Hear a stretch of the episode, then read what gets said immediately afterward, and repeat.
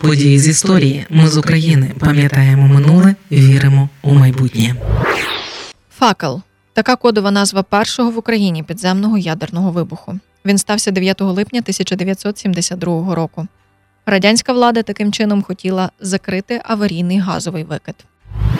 Це подкаст події з історії, який звучить саме завдяки вашій підтримці. Саме завдяки вам ми маємо ресурси натхнення для створення подкасту. Аби допомогти нам, заходьте в опис цього подкасту, де є посилання на підтримку.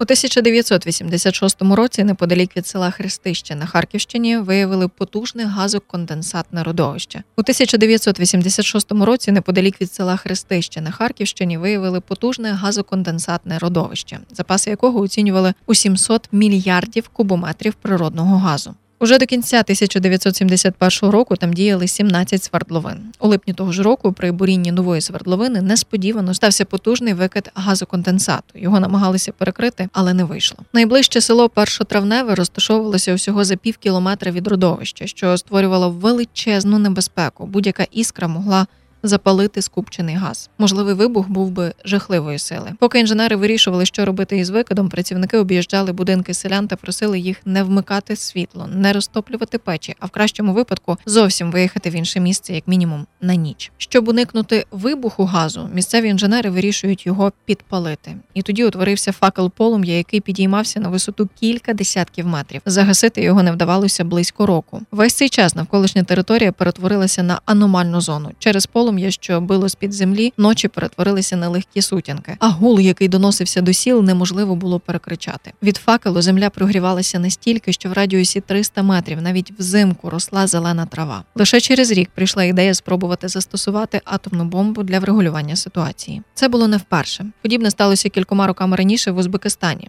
Там не могли впоратися з полум'ям три роки. Його вдалося ліквідувати підземним ядерним вибухом. Тоді спрацювало. Спрацює і зараз, подумало керівництво СРСР, і особисто Брежнєв видав постанову про застосування промислового ядерного вибуху для зупинки газового фонтану. Виконання вибуху доручили Міністерству середнього машинобудування СРСР. Жодну з військових частин, дислокованих в УРСР, не було залучено для виконання спецзавдання. Охорону місцевості навколо факела здійснювали війська КДБ і підрозділи МВС СРСР з Москви. Усі учасники експерименту дали підписку про нерозголошення протягом 15 років. Підготовка до вибуху тривала 4 місяці і відбувалася в обстановці найсуворішої таємності. З боку аварійної колони пробурили свердловину завдовжки майже 2,5 кілометри, і у вибій помістили спецзаряд ядерний вибуховий пристрій. Там були визначені 3, 5 та 8 кілометрові зони безпеки навколо майбутнього вибуху. А на відстані 400 метрів біля факела створили захисний насип з річкового піску. Учені вирішили не втрачати можливості та провести на місцевих тваринах дослідження. По периметру на різній відстані вони розмістили курей,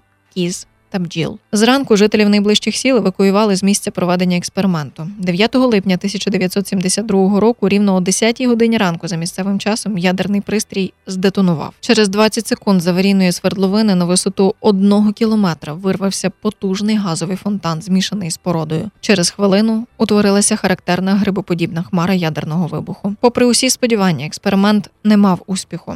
Закрити викид за допомогою вибуху не вдалося. Московські експерти, які на той момент працювали на родовищі, не змогли запропонувати нового варіанту гасіння, а тому поїхали назад до столиці. Місцеві інженери вирішили розкопати свердловину та заглушити факел. Роботи з ліквідації викиду газоконденсату тривали ще рік. А люди ж повернулися у село через 30 хвилин після вибуху. Усі підослідні тварини в спецзагонах загинули. А вже за кілька років наслідки вибуху вдарили по здоров'ю місцевих. Через чисельні випадки онкологічних захворювань жителі Хрестища, першотравневого та інших сіл неодноразово зверталися до влади з проханням визнати їх потерпілими від впливу мирного атому. Проте їх запити були проігноровані як владою СРСР, так і керівництвом вже незалежної України.